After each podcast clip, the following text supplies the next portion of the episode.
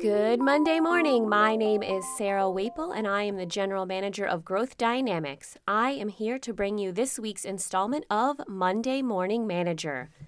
We hope you had a fantastic week last week and are able to take all of the things we talked about with our to do list and scheduling and put them into play this week as you tackle everything on your calendar. Have a great week, enjoy Halloween, and here we go with this week's installment of Monday Morning Manager.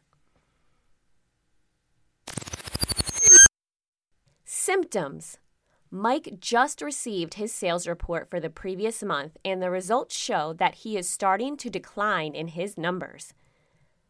After a quick start, Mike had no doubt that the year was a lock and that he only needed to stay on a roll to finish at the top of the heap. Driving home from the office, he reviews how his year has gone and looks for ways to make sense of this inconsistent production.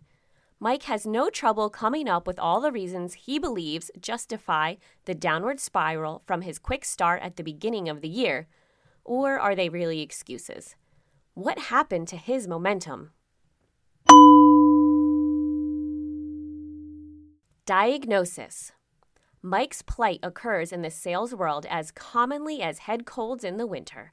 This up and down stuff is often accepted by many salespeople and managers as a part of the sales game. It's also too easy to repeat the familiar excuses too many service calls, too busy with paperwork to make calls, no one would call him back, new products take time to gain traction, tech support or customer service dropped the ball, and many others that seem acceptable, yet obviously do not contribute to the top line. The problem is that the real reasons are right in front of him, but he lacks a system to understand how he really spends his time without doing a lot of mental gymnastics. Working without a plan, failure to make a commitment to better activity levels, being more worried about chasing a particular sale than opening enough opportunities and other non pay time activities that get in the way of doing the tough stuff are self inflicted barriers that are too easy to deny. He is not stupid nor lazy, and although he wants to believe he is doing all the right stuff, he knows he must find a better way to track how much time he is really spending on highly productive activities. Prescription Successful sales professionals that constantly produce stellar results generally have some common traits that separate them from the middle of the pack performers. By developing a commitment to do the things that elite salespeople do every day, Mike will leave his days of inconsistent results behind him. First, the elite performers know nothing will happen unless they create a plan for achieving the goals they set. These best of the best understand that more than anything, creating enough opportunities has the greatest impact on how easily they achieve the goals. If there's not enough opportunities in the top of the funnel, you can never expect to get enough out of the bottom. With that in mind, each week is committed to executing the behaviors that both he and his manager agree will help them accomplish their stated goals. He now tracks all really valuable efforts, such as asking for referrals, joint sales calls, scheduling decision meetings, placing new product displays, and prospecting consistently to fill the pipeline and keep it flowing.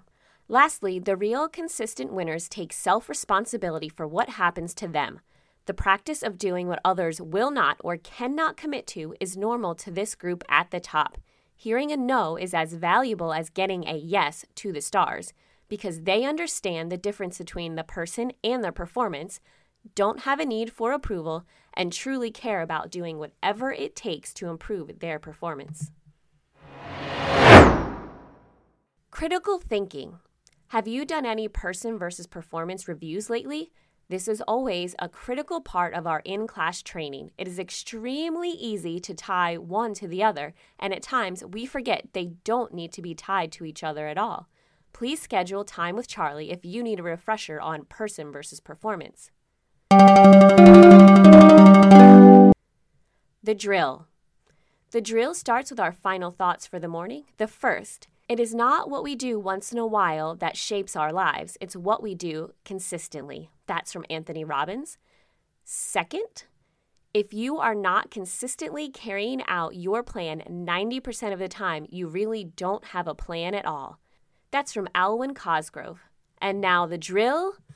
First, update us with how things went last week. Did you accomplish your stated goals? Did you use your growth dynamics tactics? What are we going to do with those goals if we didn't hit them this week?